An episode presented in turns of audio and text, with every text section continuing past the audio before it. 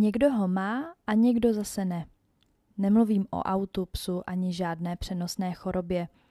Tím neznámým, co všichni tolik touží mít, ale něco pro to udělat už je těžší, je sebevědomí. A těch výmluv, proč ho nemáme, poznáváte se třeba v té, že nejste dostatečně hezcí a proto nemáte vysoké sebevědomí? Nebo že nejste dost úspěšní a právě proto si nemůžete dovolit být sebevědomí? Sebevědomí. Ta prchavá dáma v krajkových rukavičkách s kloboučkem s pavým perem a závojem. Hrdě se nosí po širokých bulvárech, v ruce slunečník, v druhé vlečka elegantních šatů.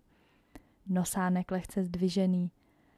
Jak jinak si představujete takovou secesní dámu, než sebevědomou a jako ze žurnálu? Zpět do současnosti a do reality.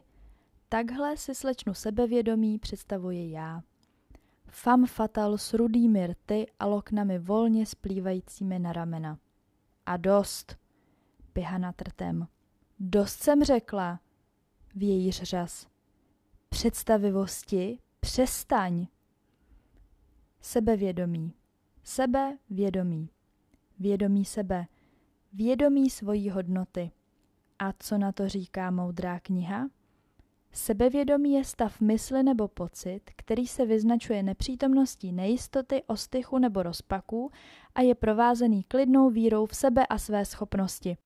A to pozor, beze stop podceňování a nebo nadutosti. A jak jsou na tom se sebevědomím Češi? Své osobní sebevědomí Češi hodnotí na desetibodové škále jako skoro 6,5. To není příliš.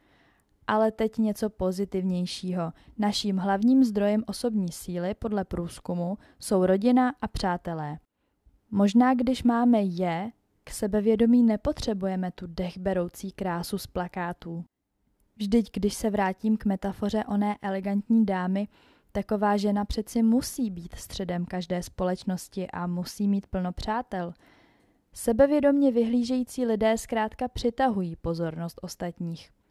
Vzpomeňme si na školní léta. Kdo měl více přátel?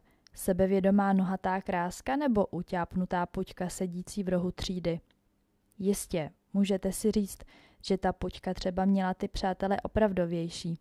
Do tématu přátelství bych dnes ale nerada zabrušovala, takže vás nechám tomuto přemýšlení samotné. Na závěr bych se rozloučila citátem italské herečky Sofie Loren, svého času sex symbolu. Souměrné rysy ani dokonalé proporce z nikoho krasavce neudělají. Musíte mít jiskru, oheň a určité sebevědomí. Ostatně za všechno, co vidíte, vděčím špagetám. Tak kdo ví, ta nohatá kráska ze základky třeba nebyla objektivně krásnější než ta puťka v rohu. Třeba jen měla jiskru.